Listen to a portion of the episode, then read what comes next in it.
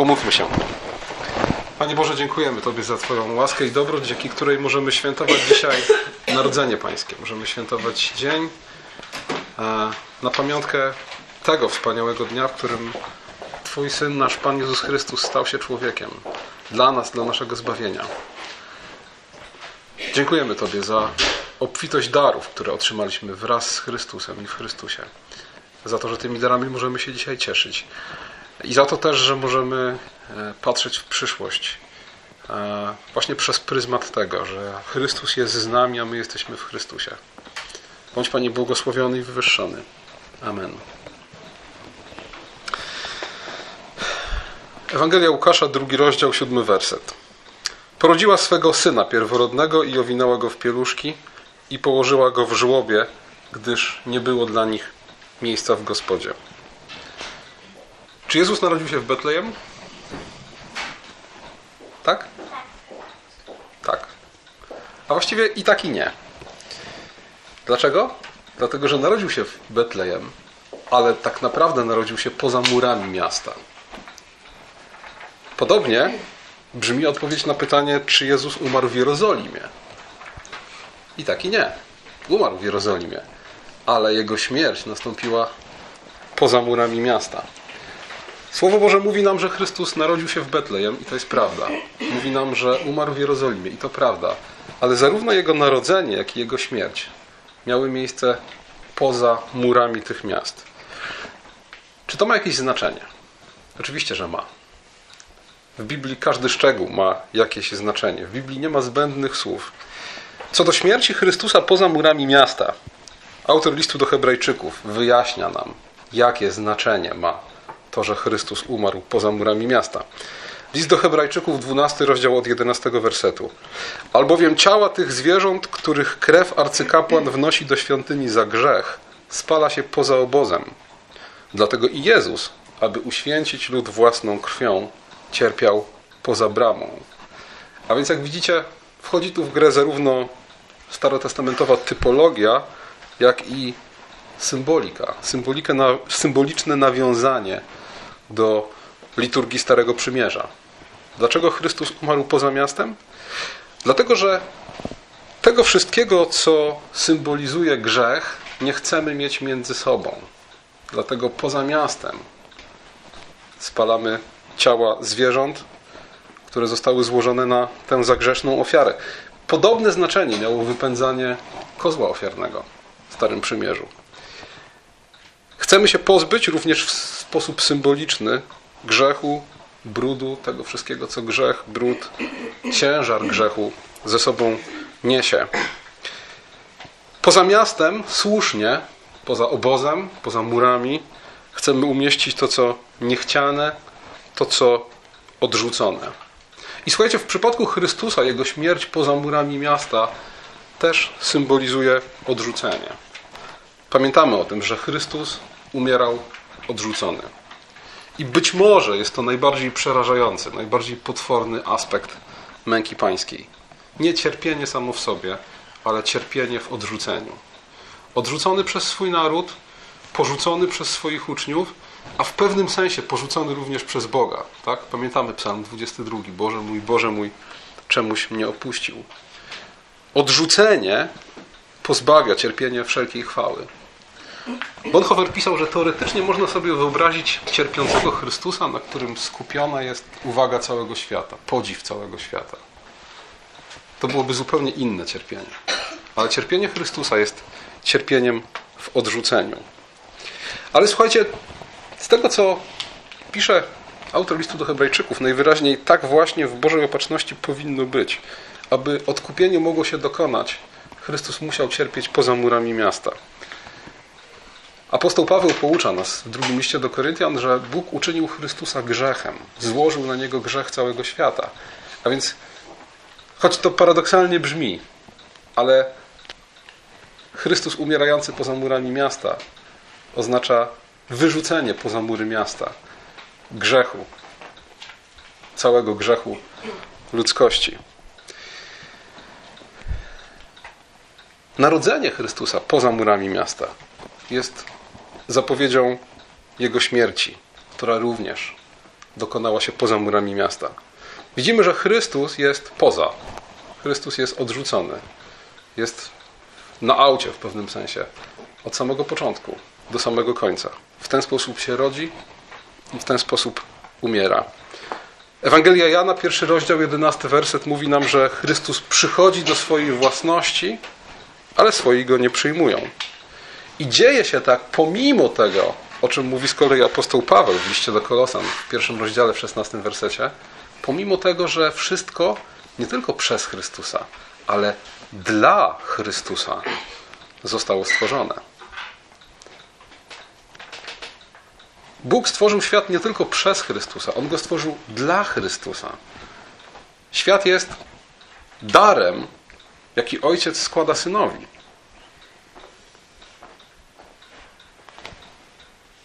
Chrystus ma pełen tytuł własności do świata. A jednak kiedy przychodzi do swojej własności, swoi go nie przyjmują, odrzucają go. Chrystus rodzi się poza murami miasta. Poza murami miasta też umiera. Chrystus jest poza. Królestwo Jego jest nie z tego świata, więc świat rozpoznaje w nim obce ciało i odrzuca go.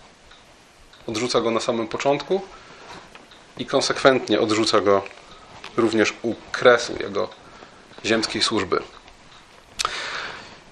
Jaki z tego wszystkiego wniosek? Myślę, że jest to doskonała lekcja dla nas jako chrześcijan o tym, jaki powinien być nasz stosunek do świata. Autor listu do Hebrajczyków wyciąga następujący wniosek ze śmierci Chrystusa poza murami miasta. Wyjdźmy więc do niego poza obóz, znosząc pohańbienie jego. Albowiem nie mamy tu miasta trwałego, ale tego przyszłego szukamy. A więc Chrystus cierpiał poza murami miasta, cierpiał odrzucony. Wyjdźmy więc i my, nie pozostawajmy w mieście, które go odrzuciło. Wyjdźmy i my do niego, znośmy razem z nim jego pohańbienie, pamiętając o tym, że miasto, które mamy tutaj, jest nietrwałe. To nie jest nasze miasto, to nie jest nasz świat. Szukamy tego, które przyjdzie, szukamy tego nowego. I oczywiście w konkretnym przypadku miało to trochę inne znaczenie niż znaczenie, jakie ten tekst ma dla nas dzisiaj. W tym konkretnym przypadku, w przypadku adresatów listu do Hebrajczyków, oznaczało to wezwanie, wyjdźmy do niego poza obóz, znosząc jego pohańbienie, oznaczało wezwanie do porzucenia starej Jerozolimy, a więc do porzucenia judaizmu świątynno-synagogalnego. A to porzucenie judaizmu świątynno-synagogalnego było konieczne dla po pierwsze zachowania wiary, a po drugie dla tego, aby dać mocne świadectwo o Chrystusie. Pamiętacie sytuację adresatów listu do Hebrajczyków? To byli Żydzi, którzy uwierzyli w Chrystusa. Tkwili jedną nogą w Starym Przymierzu, ponieważ tkwili jeszcze w całym tym świątynno-synagogalnym systemie. Świątynia jeszcze stała, prawda? Oni ciągle składali niektóre ofiary, przestrzegali wiele przepisów e, rytualnych Starego Przymierza, ale uwierzyli w Chrystusa. I nadchodził ten moment konfrontacji. Ten moment, w którym oni musieli, będą musieli się opowiedzieć ostro, kiedy sprawa stanie na ostrzu noża. I wtedy oczywiście ich krewni, ich przyjaciele będą mówili: Porzucasz Mojżesza, przymierze, świątynię, całą tą wspaniałość, splendor ludu Bożego na rzecz cieśli z Nazaretu. I cały list do Hebrajczyków przekonuje, że tak nie jest. Przekonuje, że Chrystus to więcej niż Mojżesz, Chrystus to więcej niż świątynia, Chrystus to więcej niż jej ofiary. Warto porzucić to wszystko dla Chrystusa. I w tym konkretnym przypadku do tego właśnie wzywa autor listu do Hebrajczyków swoich adresatów. Po to, byście mogli zachować wiarę w Chrystusa. Bo jeśli pozostaniecie przy świątyni, przy przybytku, przy tym, co stare, stracicie Chrystusa z Jego unikalną, raz na zawsze złożoną ofiarą. Pozostaniecie w cieniach Starego Przymierza, zamiast trwać w istocie nowego. A więc dlatego, abyście zachowali wiarę, musicie wyjść poza obóz. Po to też, aby wobec swoich braci i przyjaciół dać, dać mocne świadectwo o Chrystusie, o tym, co dla was uczynił i o tym, kim w Chrystusie jesteście. To kolejny powód, dla którego musicie wyjść poza obóz. To oznacza, że tak jak Chrystusa prześladowali, będą prześladowali was. Że będziecie musieli znosić Jego pohańbienie. Ale dla waszej wiary, dla jej zachowania i dla świadectwa, które zobowiązani jesteście dać, musicie to zrobić. Pamiętajcie, że nie mamy tutaj trwałego miasta, że świątynia, którą oglądacie dzisiaj swoimi oczyma, miasto Jerozolima, które póki co stoi jeszcze w swoich starożytnych murach, jest tylko cieniem, zapowiedzią nowej Jerozolimy, nowego miasta, które Bóg da swojemu ludowi. A więc wezwanie wyjdźmy poza obóz to właśnie oznaczało dla jego pierwszych adresatów. Co może oznaczać dla nas dzisiaj? W naszym kontekście może to być wezwanie do opuszczenia czegoś, co możemy nazwać takim moralno-intelektualnym mainstreamem naszych czasów. To jest wezwanie do odwagi, aby myśleć inaczej, niż myślą ludzie, pośród których żyjemy, żeby żyć inaczej, niż żyją ludzie, pośród których żyjemy, i żeby dawać w ten sposób odważne świadectwo o Chrystusie. Nie mamy tutaj trwałego miasta. W tym sensie, że miasto ludzi, jakby to powiedział święty Augustyn, w przeciwieństwie do miasta Boga. A więc cywilizacja, którą ludzie tworzą w oderwaniu od Chrystusa, w oderwaniu od fundamentu Bożego Słowa, to nie jest nasze miasto, to nie jest nasza ojczyzna. I tak jak wierzący, Żydzi w Chryst... wierzący w Chrystusa Żydzi wezwani byli do odrzucenia i opuszczenia świątynno-synagogalnego judaizmu, tak my jesteśmy wezwani do tego, aby porzucić świat, kulturę, która nie jest nasza, która do nas nie należy. A więc chodzi tutaj o te dwie rzeczy: o odwagę, aby myśleć inaczej, wbrew politycznej poprawności, wbrew temu wszystkiemu, co, co nas otacza, i aby żyć inaczej niż ludzie, którzy nas otaczają. W ten sposób możemy dać odważne świadectwo o Chrystusie. I tak jak w przypadku adresatów listu do Hebrajczyków, oznacza to, że wyjdziemy poza obóz, czy wychodzimy poza obóz jako Kościół do Chrystusa, znosząc Jego pohańbienie. Musimy być zatem gotowi na to, że tak jak Jego odrzucili na początku i na końcu, tak również my zostaniemy odrzuceni. Chrystus nam to w pewnym sensie obiecuje w Ewangelii Mateusza w 10 rozdziale 25 wersecie, kiedy mówi, że nie jest uczeń nadmistrza, jeśli mnie prześladowali i was będą prześladować. Te słowa, że nie mamy tutaj trwałego miasta z listu do Hebrajczyków, one dokładnie to miał apostoł Paweł na myśli, kiedy w liście do Filipian w trzecim rozdziale, 20 wersecie pisał, że nasza ojczyzna jest w niebie. Świadomość tego, że nasza ojczyzna jest w niebie, jest wezwaniem do tego, abyśmy się zbytnio nie przywiązywali do tego świata. Pamiętajmy, jak mówi Chrystus w przypowieści o czworakiej roli w Ewangelii Łukasza w ósmym, w rozdziale, że słowo, które Bóg zasiewa w naszych sercach, może zostać zagłuszone przez troski z jednej strony, ale z drugiej przez rozkosze i bogactwa tego świata. A więc jeśli zanadto przywiązujemy się do, jego, do tego świata, niezależnie od tego, w której odsłonie, tak? Niezależnie od tego, czy jesteśmy za bardzo przytłoczeni troskami, czy też za bardzo e, pochłonięci radościami, te rzeczy mogą zagłuszyć słowo posiadane w naszych sercach. Nie koncentrujmy się na tym, aby w życiu, aby w tym życiu, które tutaj prowadzimy na ziemi, dobrze się urządzić. A więc nie koncentrujmy się ani na tym, żeby było lepiej niż jest, ani żeby nie było gorzej niż jest. Ani na wyrywaniu się z problemów, ani na zdobywaniu kolejnych sukcesów. Pamiętajmy o tym, że nie mamy tutaj trwałego miasta, a nasza ojczyzna jest w niebie. Jednym słowem, bądźmy gotowi tak jak Chrystus, od początku do końca być poza, gotowi na odrzucenie, a często gotowi do tego wręcz, żeby aktywnie, świadomie wychodzić poza, poza miasto, tam dokąd, tam gdzie On jest.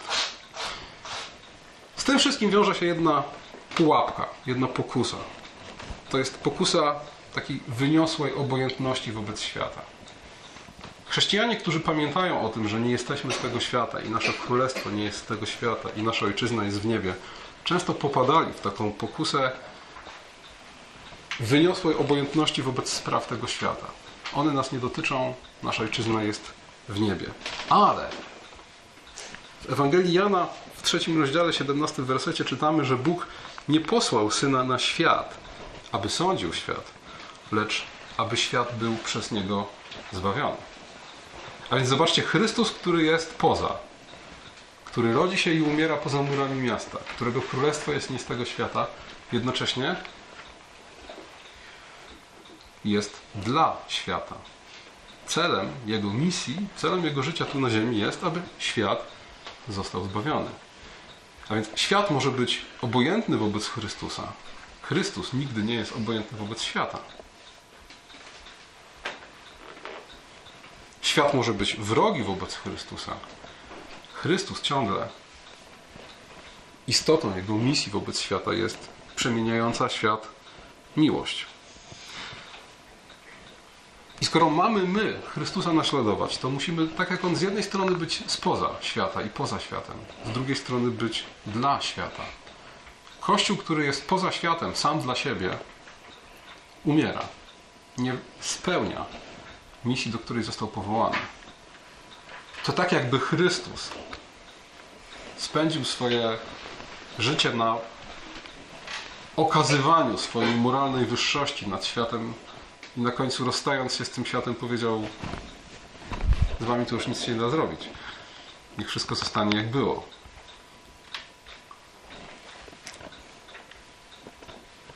Słuchajcie, w tym wszystkim kryje się jeszcze jeden paradoks. Chrystus nie jest tego świata, ale jest dla świata. I wygląda na to, że w Bożej opatrzności może być dla świata tym, kim jest, między innymi dlatego, że został odrzucony. Oczywiście odrzucenie Chrystusa jest złem, jest grzechem świata, ale z drugiej strony widzimy, że to odrzucenie Chrystusa, ta słabość w pewnym sensie Chrystusa i Kościoła, która polega na tym, że świat rozpoznaje Chrystusa i Kościoła jako obce ciało i odrzuca, staje się ostatecznie jego siłą. Staje się tym sposobem, w jaki Kościół, nie będąc ze świata, nie żyjąc według moduły tego świata, ostatecznie świat zwycięża. Bo w ten sposób Kościół, będąc na zewnątrz, jest solą ziemi, która nadaje jej smak, jest światłem, która rozświetla ciemności. I tak jak światło różni się od ciemności, tak Chrystus i Kościół różni się od tego świata. Ale dla tego świata ta różnica właśnie pomiędzy światłem a ciemnością jest szansą na rozproszenie ciemności. Bycie poza światem, a więc odwaga, aby myśleć i żyć inaczej niż świat, daje nam właściwą perspektywę, właściwy dystans do tego, aby światu służyć i świat przemieniać. Żeby poddawać świat, całą rzeczywistość Chrystusowi. Bez tego oddzielenia, bez tej świadomości, że jesteśmy poza obozem, poza murami, sól, o której mówi Ewangelia, straciłaby smak. Z drugiej strony, bez samo oddzielenia od świata, bez służby światu, tak naprawdę w tym nie byłoby naśladowania Chrystusa. Dlatego, że Chrystus, będąc nie z tego świata i będąc przez świat odrzucony, całą swoją ziemską misję, całe swoje ziemskie życie poświęcił na ratowanie świata, na przemianę świata. Dlatego, moi drodzy, szczególnie w takim dniu jak dzisiaj, kiedy cieszymy się najwspanialszym darem, który został nam dany.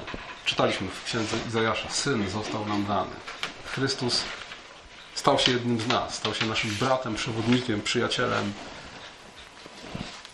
Ciesząc się tym najwspanialszym darem, bądźmy tam, gdzie On, bądźmy z Nim. Chcąc być tam, gdzie On, jak mówi autor listu do Hebrajczyków, musimy wyjść poza miasto. Musimy opuścić w mentalny, w duchowy sposób ten świat. Myśleć i żyć inaczej. Będąc gotowi na odrzucenie, będąc gotowi na prześladowanie i będąc jednocześnie gotowi do tego, aby światu służyć tym, co otrzymaliśmy.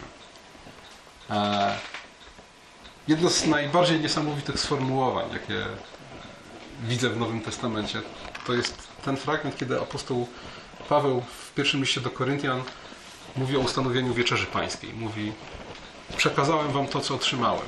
I tak naprawdę to jest nasza misja wobec świata. Otrzymaliśmy Chrystusa w darze. Jesteśmy w pewnym sensie poza światem.